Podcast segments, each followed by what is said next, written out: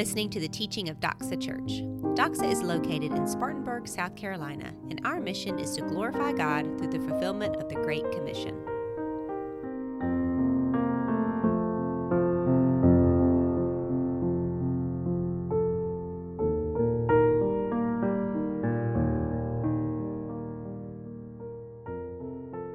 I invite you to continue worshiping by opening your Bibles this morning to the book of 1 Peter. This morning we'll be in 1 Peter chapter 2, verses 9 through 12. Uh, just want to say how much of a pleasure it is to finally be in your midst. Uh, I have prayed before uh, for you before I knew you. Uh, many years ago, I got a phone call from your pastor telling me he was leaving Kansas and he was going to Chicago and he was going to start pursuing the idea of planting a church in Spartanburg, South Carolina. And it was my joy to hear that and to follow your journey from afar and just praise God for what He's doing in your midst. Um, your pastor and his family are very dear to me. I've known your pastor since high school through college. Uh, we had the same major. We are in almost all the same classes. We both played basketball. We both played various sundry other sports. Uh, if you're hoping for more information, um, I just want you to know I'm sorry. I had to do a non disclosure agreement before getting to come here this morning. So if you talk to me sometime outside of this week, maybe we can get you some more information. But no, I, I am glad to be able to come and open the word with you this morning. So if you have your Bibles, let's go ahead and read together in verse 9 of chapter 2 of Peter's first epistle. But you are a chosen race you're a royal priesthood, a holy nation, a people for his own possession, that you may proclaim the excellencies of him who called you out of darkness and into his marvelous light. Once you were not a people, but now you are God's people. Once you had not received mercy, but now you have received mercy. Beloved, I urge you, as sojourners and exiles, to abstain from the passions of the flesh which war against your soul. Keep your conduct or your lifestyle among the Gentiles honorable, so that when they speak against you as evildoers, they may see your good deeds and glorify God on the day of visitation. This is the word of God. Let's pray. Gracious God, you are so good. We come to you this morning with heavy hearts, God, a lot of things that have gone on in our lives this week. Even maybe this morning in our striving of getting ready and getting to church, God, our, our hearts have been all over the place. And this morning we want to submit ourselves to your word. We want to come and behold wondrous things from your law. And that seeing those things, we would go away changed, looking more like the image of Christ. Would you do that for us this morning? It's in your holy name we pray. Amen. Who are you?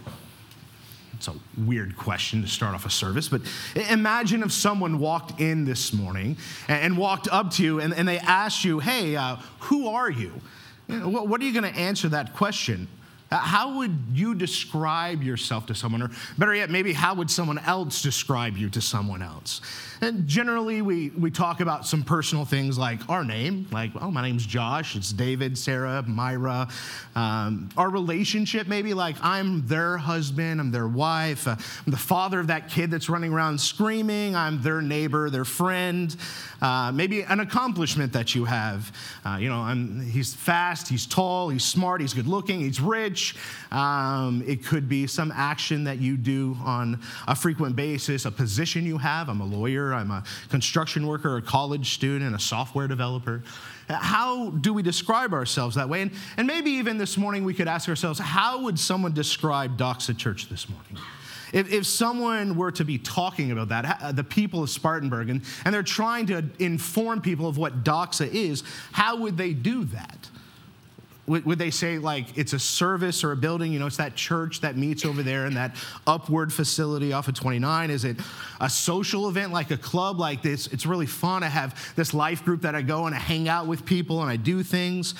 Maybe it's a ministry that sticks out, like it's an amazing worship experience. They have a great program for kids. We play soccer there, we do all kinds of things. Maybe they would describe it as a museum, like it's a, a relic of a gone time past of, of things that people used to do.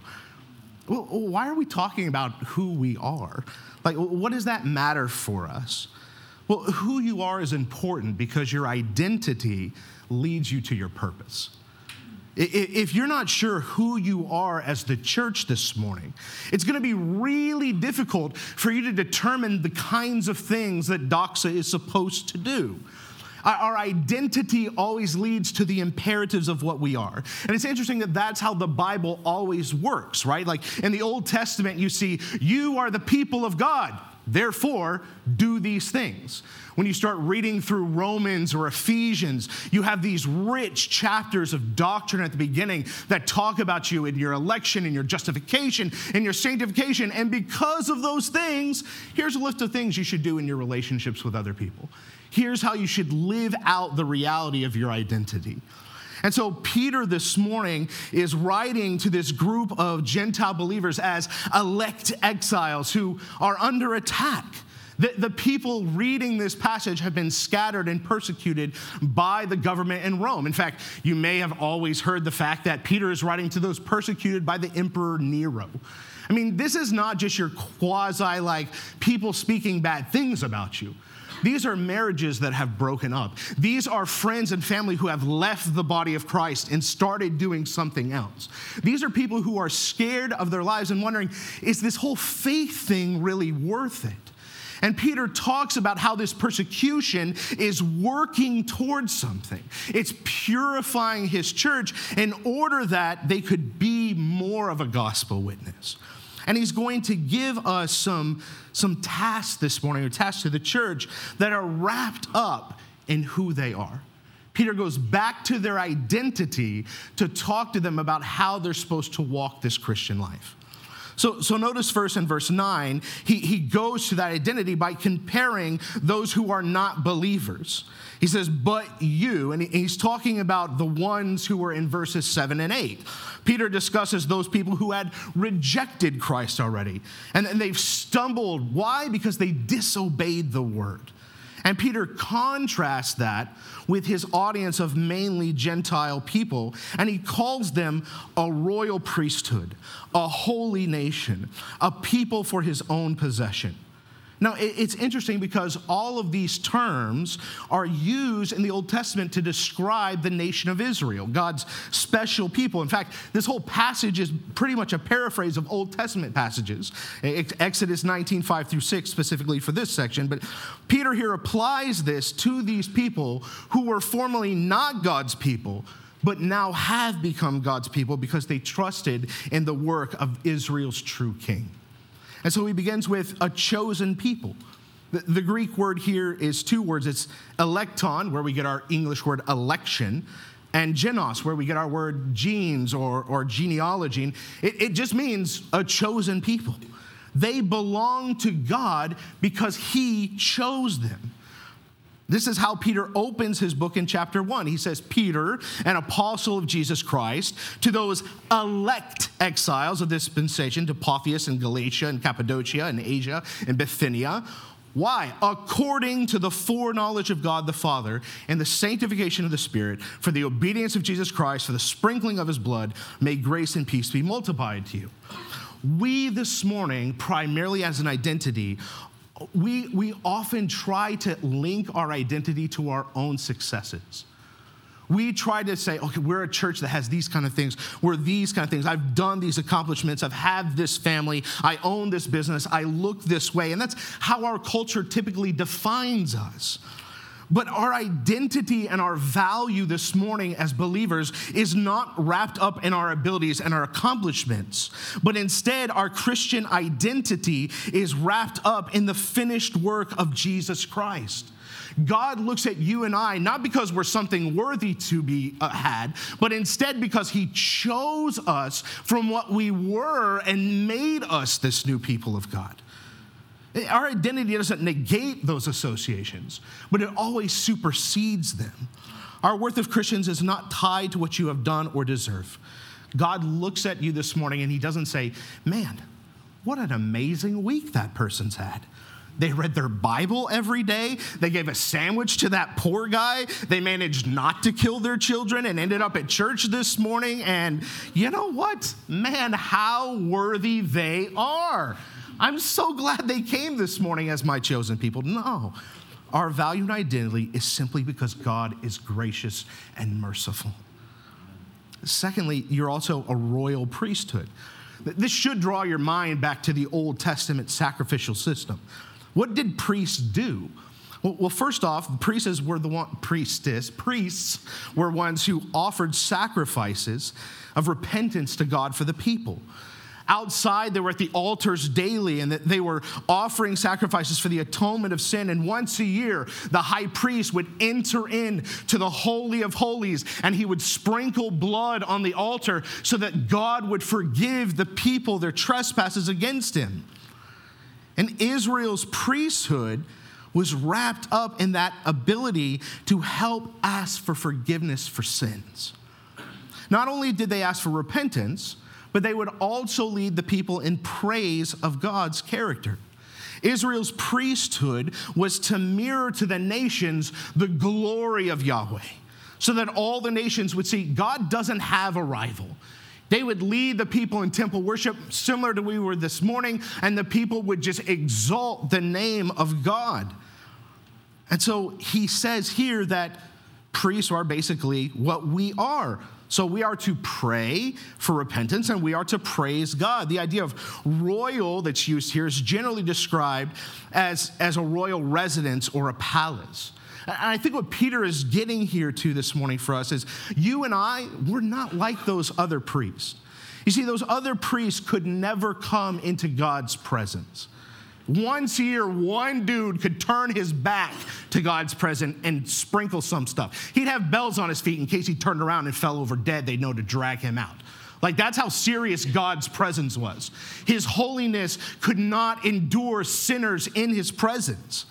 But you and I, because of the work of Christ and the swapping of our righteousness for Christ's righteousness, are now royal priests who can enter into the throne room daily and freely to both praise the Lord and to ask forgiveness for our sins. We're never in a neutral zone now. We're always in the presence of God because His Spirit dwells within us. That's why Paul says, Don't you know that your bodies are the temple of the Holy Spirit? That's where God dwells, is in you. So work yourself out as priests. Your life is either fully in spiritual service of worship or you're not. This is what 1 Corinthians 10:31 means. When he says whether you do whatever mundane task you have, you eat or you drink, whatever you do, do all to the glory of God.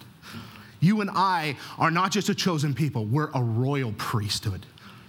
And then next he says, You're a holy nation. Great. Political messages. It's that time of year again, right? Well, you see, I would just remind you that the church is political by nature. Preaching is a political proclamation of a kingdom authority. Baptism is political, it's an, an oath of allegiance to a new king and a new kingdom. The lordship of Christ is political. And you're declaring that Jesus is greater than my allegiance to anything else. So let me ask you a question this morning. What holds more important to you? Your identification as a citizen of the United States or of South Carolina, or your citizenship in heaven? Don't get me wrong. I, I, love the United States of America. I bleed red, white, and blue. You know, it, my, my parents love America. My grandfather fought in Normandy. My other grandfather was at Iwo Jima. Like, hoorah. But God is not a Republican or a Democrat or a Libertarian. He's not caring so much about the freedoms that we enjoy in our government. And, and while it's good to protect those things, ultimately our citizenship is in heaven. He is a king and he's made us a citizenship of the greatest kingdom that is. This is a phrase that's used in the Old Testament to call on God as his covenanted people. The idea of holy is something that is set apart, it's perfect, it's unique and pure for a purpose. This is why Paul addresses Gentiles as aliens and sojourners and exiles. Hebrews says that we are looking for a better country. Our citizenship is in heaven. We, as God's body of believers this more, have more in common with a Russian or a Chinese or an Iranian or a Mexican who's a believer than we have with someone of our own political party who lives up the street in South Carolina. We are part of the kingdom and nation of God. We are now new and holy, and our allegiance is to Jesus Christ and Him alone. Lastly, he says, You're a prized possession.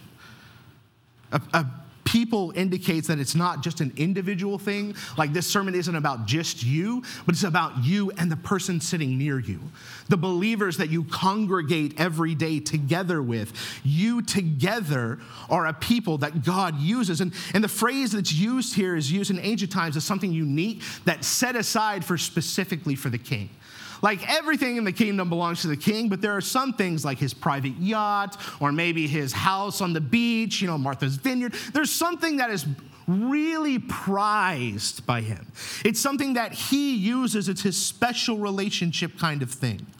And I think this is a beautiful picture for us this morning because sometimes you feel like maybe God just made this contractual obligation with you when you said that prayer and you believed in Him. And even though you screw up now, like God is just like, He's obligated to love us because He said He would and He can't go back on His word. Like that's where we are with God. But instead, the picture that Peter paints here is that you are beloved. Like you're a possession that brings God joy. We're owned for his pleasure. We're preserved and we're kept by him. So, why are we this way? Well, notice not just your identity, but your purpose. Your purpose, according to Peter, is of proclamation, that you may proclaim the excellencies of him who called you out of darkness and into his marvelous light. Peter is, again is probably alluding to Isaiah 43 here, where it says that God has formed Israel for himself that they could recount his praises. So, so what does Peter mean here when he says proclamation? Okay, well, first off, proclamation means worship. The chief end of man is to glorify God and enjoy him forever. That is what the, the Westminster Confession says, right? This is the state of our hearts. You and I were made for worship. We were created to proclaim the excellencies of Him who made us. This is something we do both personally and corporately. When doxa comes together, you worship the King of Kings and the Lord of Lords. And it's more than just a routine Sunday morning thing that we do, like we're warming up for real worship and the preaching of God's word. So we're going to say a few things about God that's really nice. No, what we're doing here is what we'll be doing forever. That's what Revelation says. The, the, Lamb came in, and worthy is the Lamb to receive honor and blessing and glory and might now and forevermore. And all the people fell down and they worshiped. And that is what you and I will get to do in a more full and real way than we ever could before. If you can't sing now, you will then. Like you will worship the King of Kings because you were made to proclaim the excellencies of Christ. Witness is also what proclamation means. The call of our proclamation goes beyond the confines of this wall and the times we meet together in a small group in our house. God's glory demands that it's proclaimed not just to people who believe in him, but to the glory of all the nations because he's gathering people for himself from them. This is who we are. We're proclaiming. Okay, well, what are we proclaiming? Notice our message that he gives proclaim the excellencies of him who called you out of darkness into marvelous light. So, the first thing you're proclaiming is the excellencies of God. Who can count or number the excellencies of God? I, I love this. H.B. Charles says that you and I are engaged in kingdom propaganda. You know propaganda is? Like, you're like changing people's mind by showing them something that you're like, yes, I have to be a part of that because it's amazing. Like that's what you and I are doing. And here's the reality when you and I come together to worship and when we speak to our friends, the content of our proclamation is not a repeating of things they already hear.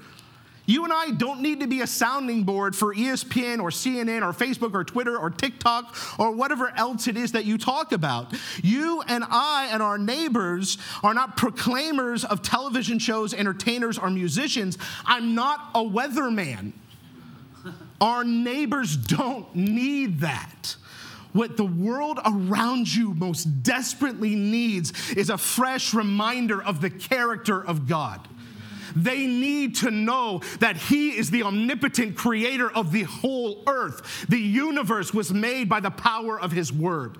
They need to know that they were made in His image for His glory, and yet they sinned against a holy God and that he is omniscient in his ways. He knows all things, he's omnipotent in his power. There is no ending of his strength.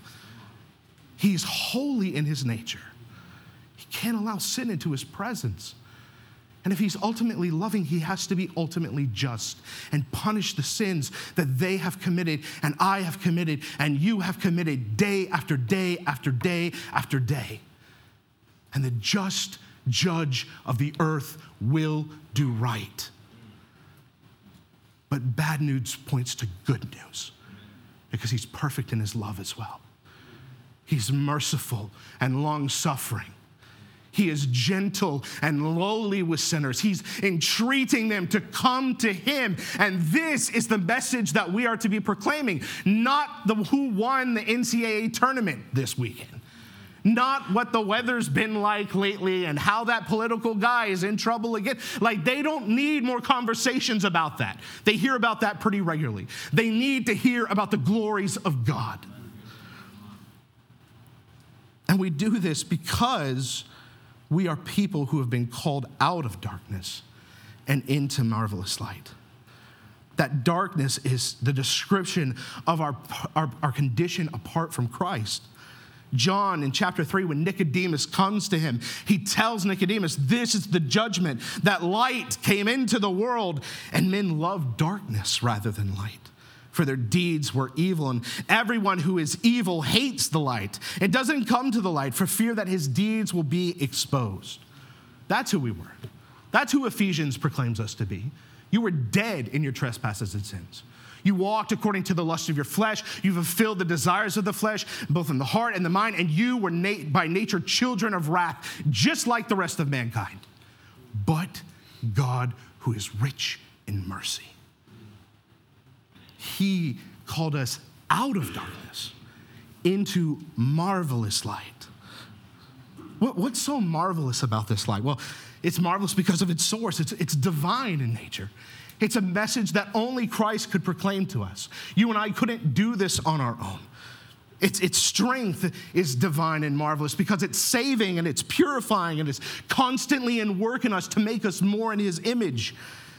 It's guiding, it's eternal, it's strong and it's true. The central focus of the excellencies of God are found in the gospel. And we see that as he proclaims the rest of that statement there. We are God's people by God's mercy. He says in verse 10, You were once not a people, but now you're God's people. You had not received mercy, but now you have received mercy. This is actually a quote from the prophet Hosea. You remember that dude, right? In the Old Testament? His life's a little weird. He's a prophet of God, and God's like, hey, dude, you know what I think would be an amazing visual aid for people to think about my relationship with them? I think it'd be great if you go marry a prostitute. Like, that's God's command to him. Hey, proclaim the gospel by going and marrying this girl named Gomer, which should already raise some red flags. Gomer is his wife, right? They go and this living illustration of his life, his wife is unfaithful to him. And he's trying to proclaim to the people the way that they are being unfaithful to God. And in chapter one, he and his wife, they have a kid, and God tells Hosea to give her a really strange name. It says in verse six, she conceived, gave birth to a daughter, and the Lord said, Name her Lo Rahemi, or Lo Rahemi, for I will no longer have compassion on their house. Yeah, your daughter, her name's No Compassion. That, that's a character, you know, thing that we really want to install in our kids. No, this is, this is her name. She's walking around. People are like, oh, what's your kid's name? No compassion from the Lord. That's a little intense. Okay. And, and then he has another kid. And, and the Lord says, Nay, Lo eme, for you are not my people and I am not your God. Oh, what's your second kid? Not my people.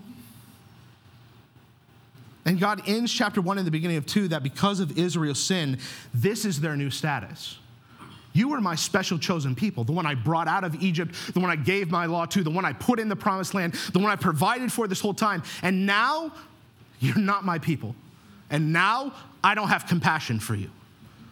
I have showed you again and again and again and again and again. You decided to walk away from me. They wanted the status of a husband without the relationship faithfulness of a wife. And God said, This is going to bring his wrath on them, and they will no longer receive his mercy, and they will no longer be called his people. But check out God's amazing mercy and love in verse 14 of chapter 1, or of chapter 2. God with Israel, like us, when he sees us sinners as far off, he initiates relationship. He says, In the future, I will allure her, I will woo her to me. And 18, at that time, I will make a covenant. In verse 19, I will commit myself to you forever, and I will commit myself to you in righteousness, in justice, in steadfast love. Something that's not moving or changing based on your performance, in tender compassion. And I will commit myself to you in faithfulness and acknowledge the Lord. That's what you're going to do. It will come about in that day, I will respond in the midst of your unfaithfulness, I will be faithful. And I will plant her as my own in the land. And here's where he gets that verse from, verse 23 of chapter 2. I will have pity on no pity. And I will say to not my people, You are my people, and I am your God. It's his mercy not our merits that make us who we are. The excellencies of God are most clearly seen in his mercy on the cross. In the backdrop of the ugliness of our hearts, Christ did not count his position of authority, his godness, as something to be held onto and grasped to bring down wrath. But Paul says in Philippians 2 that he took on himself the form of a servant and was made in the likeness of man. And he humbled himself and became obedient unto death, even death on the cross. And that is why God has greatly exalted him. And he's given him a name that is above every name, that the name of Jesus, every knee should bow and every tongue can confess that Jesus Christ is Lord to the glory of God forever. That is the proclamation that we make. So now we know why we do what we do, and we know what we're supposed to be doing. But how that's supposed to happen sometimes is a little fuzzy. So Peter shows us our mission. He says, Here's what you need to do. I urge you, verse 11, as sojourners and exiles, here's that idea your citizenship's not in heaven, you're eagerly awaiting your Savior. Have this inward focus. I urge you, first off, to abstain from the passions of the flesh which war against your souls.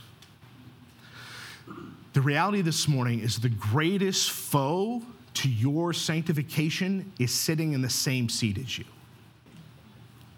The lust of your heart are uncontained. This idea is not limited to the idea of sexual immorality, but rather, rather it encompasses the evils of humanity's sinful nature. The apostle Paul warns us in Galatians chapter 5 that the deeds of the flesh are evident immorality, impurity, sensuality, idolatry, sorcery, enmity, strife, jealousy, outbursts of anger, disputing, dissensions, fractions, envying, drunkenness, carousing, and if that's not enough, things like these. You see, the reality is that you and I are in a constant war against our own flesh. We have this sin nature that pulls us away, and yet God, in His graciousness, gives more grace.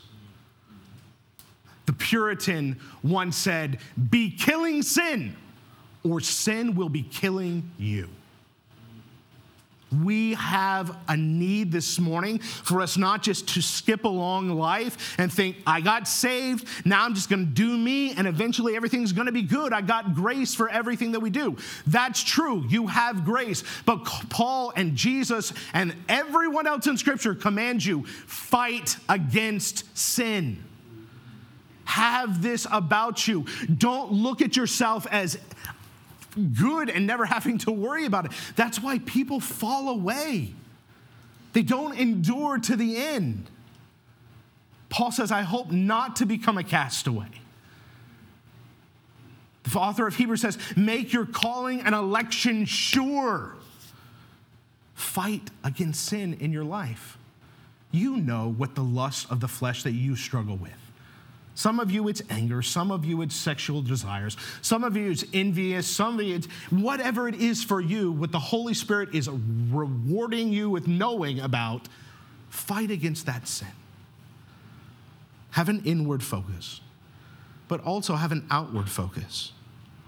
He says in verse 12, I urge you to, you know, do this with that, but also to keep your conduct among the Gentiles honorable.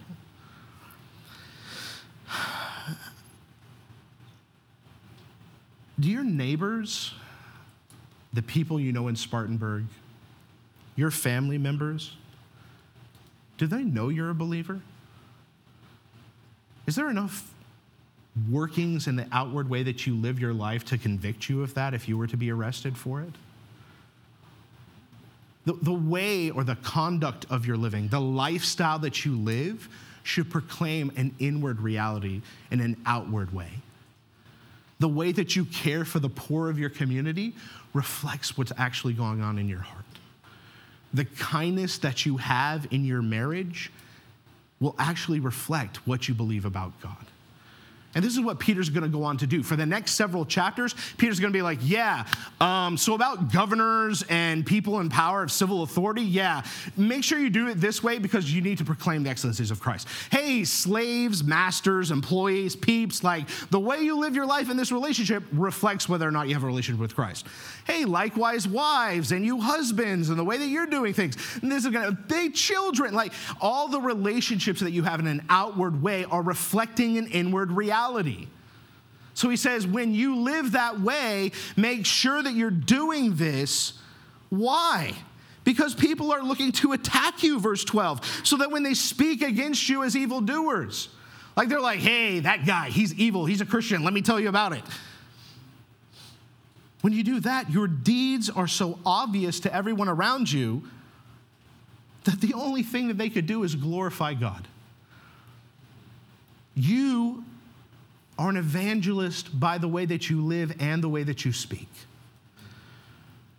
The purpose of who I am is to be someone who is created by God who reflects the excellencies of God. So, what do we take away from this this morning?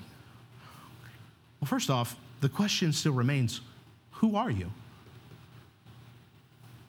I mean, maybe as you sat there this morning, none of this really feels like it applies to you because you don't have a relationship with Jesus.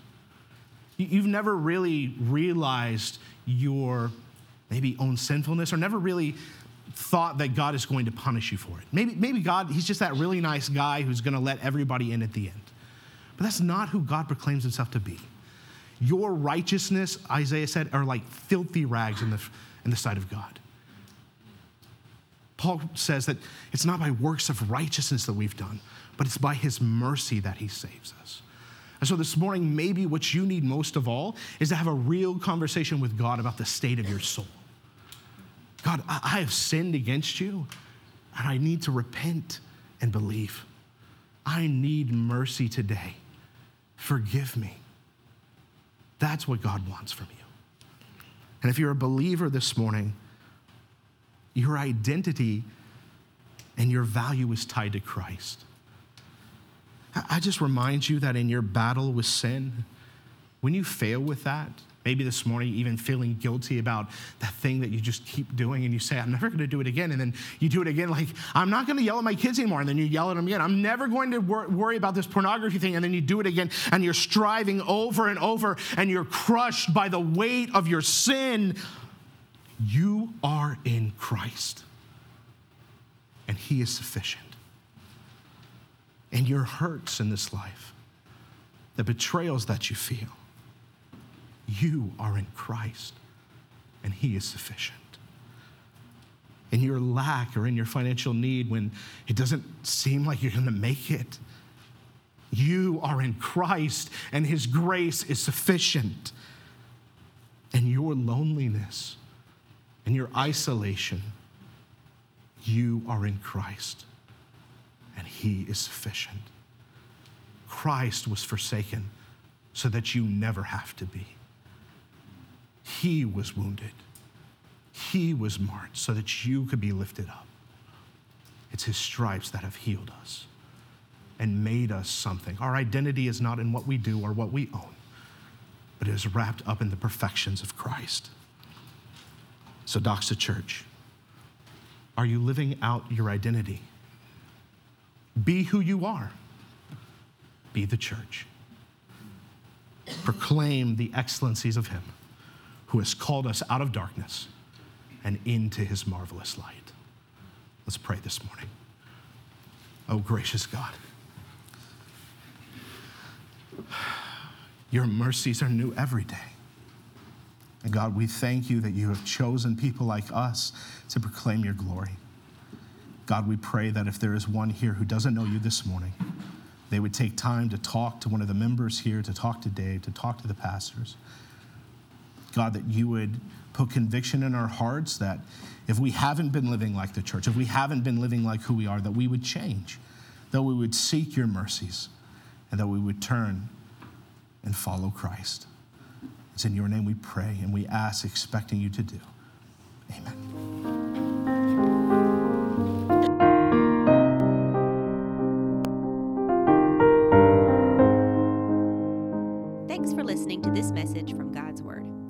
Any questions about the topic of this sermon, or if you would like someone to follow up with you about applying this to your life, please reach out to us at info at doxaupstate.church. You are loved.